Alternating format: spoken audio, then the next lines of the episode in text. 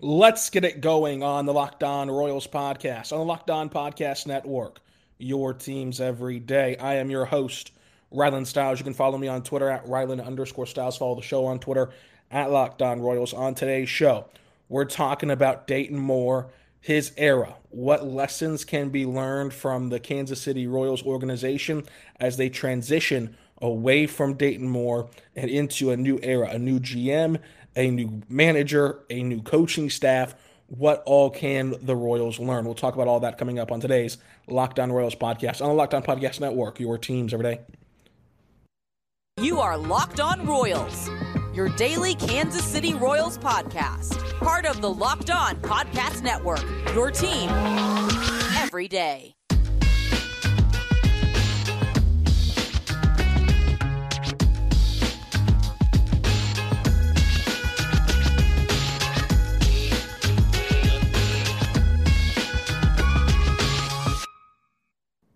Let's get it going on the Locked On Royals podcast, on the Locked On Podcast Network, your teams every day. I am your host, Rylan Stiles. You can follow me on Twitter at Rylan underscore Stiles. Follow the show on Twitter at Locked On Royals. Email the show, lockedonroyals at gmail.com. On today's show, we're going to dive into the Kansas City Royals and what lessons they can learn from the past with Dayton Moore and what they can take moving forward with their new operation. I want to thank you so much for making Locked On Royals your first listen every single morning, every single day. We're here for you talking Royals baseball.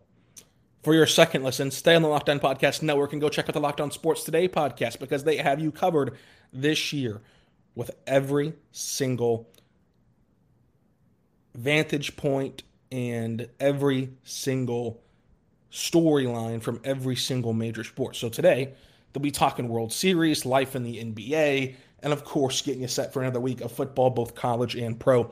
Loaded show today for Pete Bukowski and the Locked On Sports Today podcast. So go check that out as well. Now, we are going to dive into, like I said, the Royals and Dayton Moore. I don't think that the Royals and Dayton Moore's partnership was all bad. I also don't think it was all good. I think that we should view this this tenure on this podcast as realistically as possible. Uh, obviously, there's always going to be bias, and there's always going to be people who are anti Dayton Moore, pro Dayton Moore, to the point where they are just stuck in their own beliefs and their own kind of opinions. For me personally, um, I was never just enthralled with Dayton Moore, to be t- totally honest. But I think that he provided both do's and don'ts for the long term of this organization. I think that the, that the, that the biggest do he provided, like what the Thunder, what the Royals should continue moving forward, is the Royals should continue having a great relationship with the city, with the fan base, and with their players. That is the one thing that the Royals have thrived at ever since Dayton Moore took over was they are well respected. Players view that they've been treated fairly by the Royals and um, that this is a comfortable environment to work in and to uh, play for, and they like their time here, even though uh, a lot of them, of course, never experienced winning in Kansas City. The quality of life was there. There is a a spot for that, right?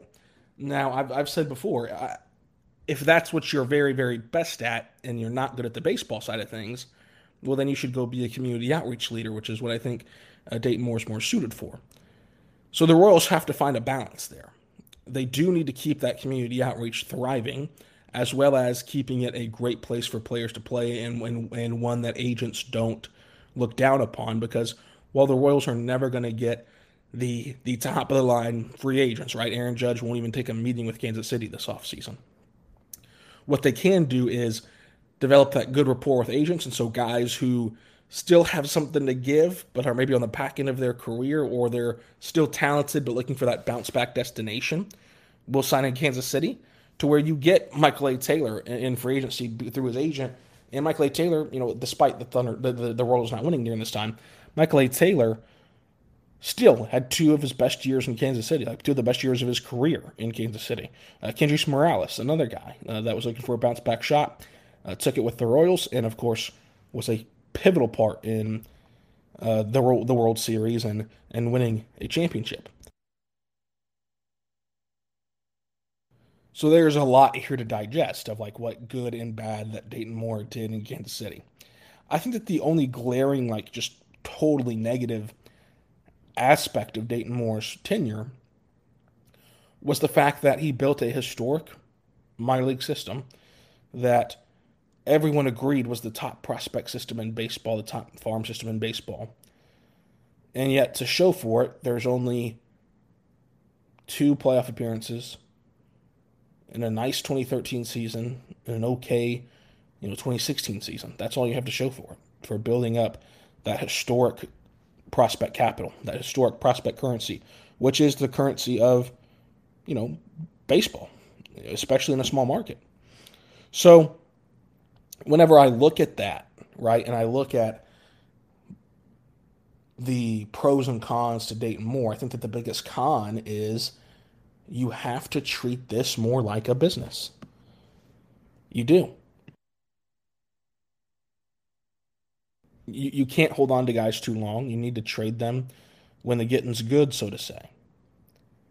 And I think that one of the primal examples of that was with Merrifield. And I think that you can't also you also can't kind of get too attached, which I think that Dayton Moore did a little bit.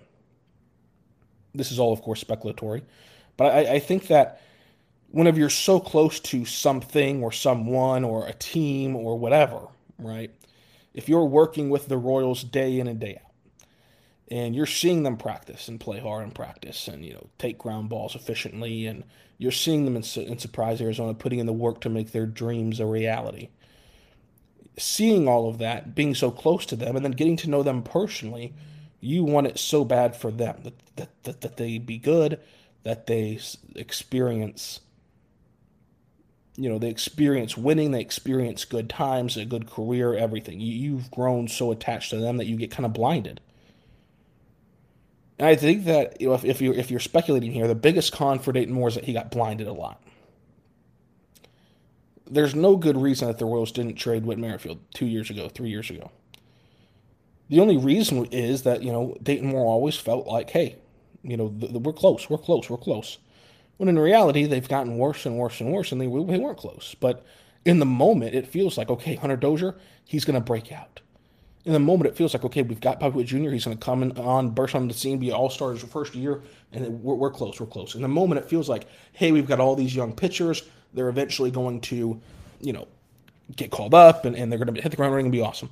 Like in the moment, it, feels differently than whenever you have the, the, the privilege of hindsight. So I think that that's important too. I think that that is a um, huge part of it, right? Is getting too attached. You need to find that healthy balance of being open and being there for your players if you're in that position, but also not being afraid of that bond breaking by trading them or you know sitting them down or whatever the case is. And on one hand, it's good to give players a long leash to develop and to show themselves and prove themselves. But on the other hand, in a small market especially, you don't have that luxury, right? Like your only way to improve your team is through the draft and through trades. You're not going to sign a free agent that's going to have any impact on your on your roster in a, in a massive way, right? They can they can improve on the margins, right? But when I say massive way, you're not going to sign an all star. You're not going to sign a, a multi time all star, superstar player. To get one of those, You've got to draft well, or you've got to push all your chips in and, and trade well. So with trades, it's also not trading just for a superstar, it's trading for prospects who eventually turn into cult heroes and great players. And maybe that's also a way to find talent in the margin, of course, of, of trading for prospects who maybe you see something in that, that other teams don't. I mean, how many times have the Rays had, you know, guys come out of nowhere? Where like Randy Arozarena, you know, comes out of nowhere and is a World Series hero and now is an awesome player. That's how you win in small markets. How many times have the Indians, you know, the Guardians, just pooped out players? and, and, and pitchers primarily for the Guardians. That is kind of the the destination point for the Royals that they need to get to. We'll talk more about that coming up, but first, I want to tell you right now about our good friends over at Rhone. Rhone is incredible. Remember that you are a great, incredible person, business person, lively person, and a person who needs great, incredible clothes. Look, we all have a chaotic lifestyle at times, right? Where maybe one second you're in a in a business meeting, but the next second you want to go play some pickup basketball, and the next second you're going to wrangle kids around, and the next second you want to take on to a you know a, you know, a, a excursion at, at a fancy restaurant or something, and we know that with that chaotic lifestyle, it's hard to change clothes for each and every occasion. That is going to be very hard for you to do, but you still want to look your best at each and every occasion. Well, what if I told you that Rhone is a clothing company that is going to be there for you, that has everything that you need mobility, it is a good look, it has odor free tech that keeps away odors if you're sweating or something to that nature. Uh, make sure you check out how versatile Rhone is and go right now to rhone.com slash locked on and use the promo code locked on you'll have 20% off of your entire order. That's 20% off your entire order for their clothes at Rhone, R-H-O-N-E dot com slash locked on. Use code locked on. They're going to help you find what you need with their incredible clothing line at Rhone. Check it out today at Rhone.com slash locked on. Promo code locked on as well.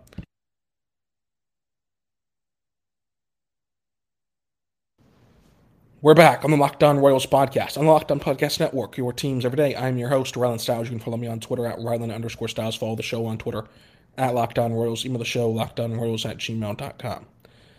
On today's show, brought to you by our good friends over at Rhone and also Locked On Sports Today podcast. And also, folks, across the parking lot is still in season. Go check out Locked On Chiefs five days a week talking about your Chiefs. They're going to get you set for this game uh, on Sunday, which is, hello, folks, a game after a bye week, which Andy Reid is typically great in.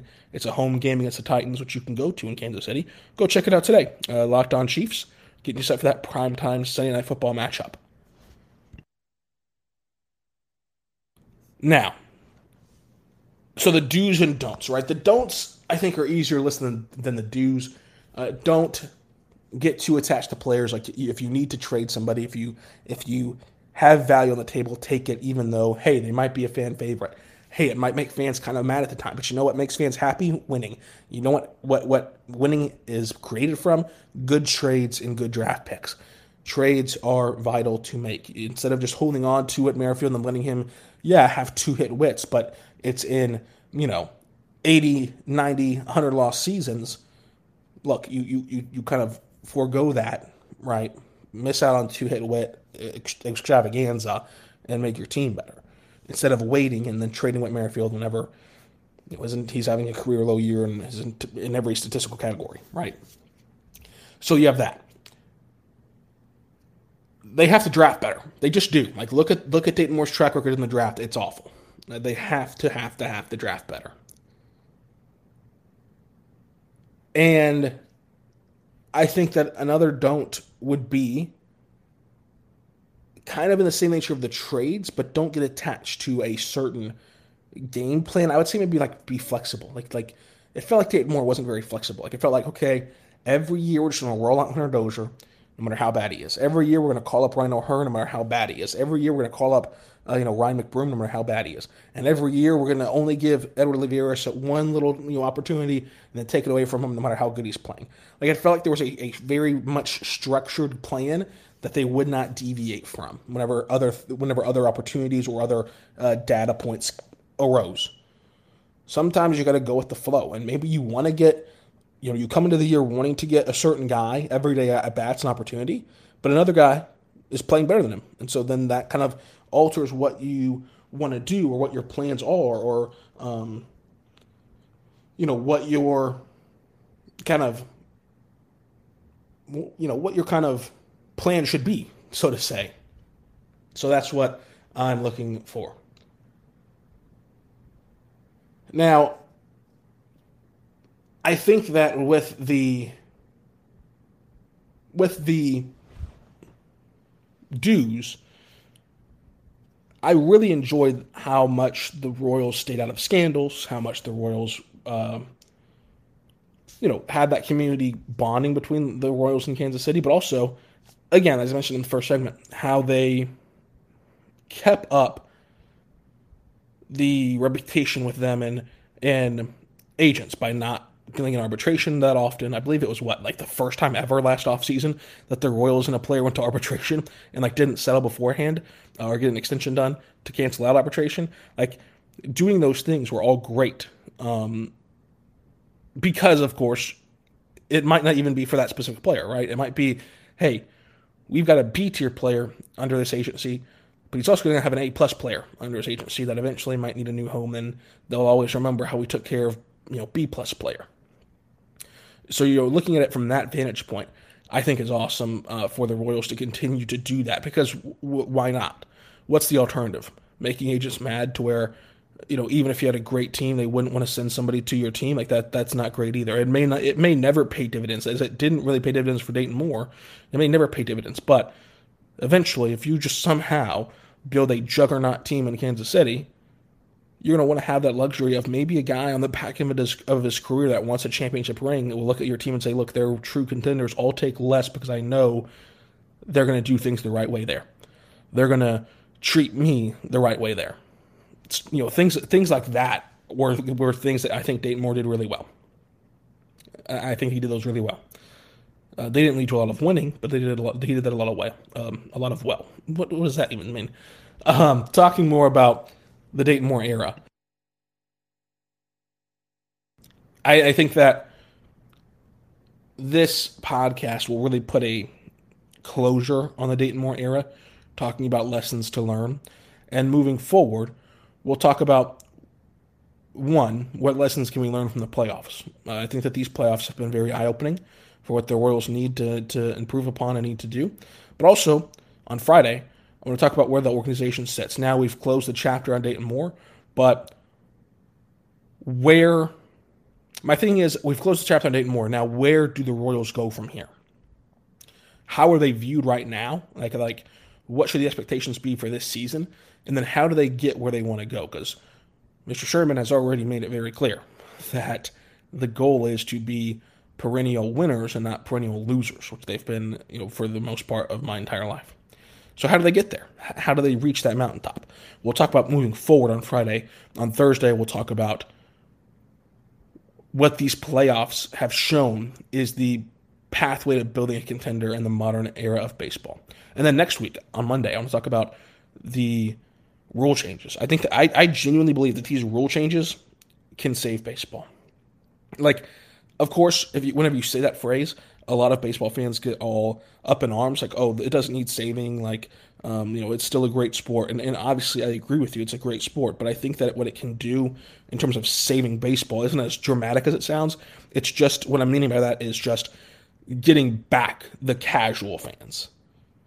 Getting back the casual fans that would only watch the playoffs and then maybe watch a few games on prime time, you know, Sunday night baseball or uh, a Monday night, whenever nothing else is happening, and in, in, the summertime, like getting back those kind of fans, I think can happen. Um, I think that that can happen with these rule changes. I want to talk about that uh, coming up as well. So it's going to be a very fun episode, very fun week. Subscribe for free across all podcasting platforms so you never miss an episode. And until next time, be good and be good to another.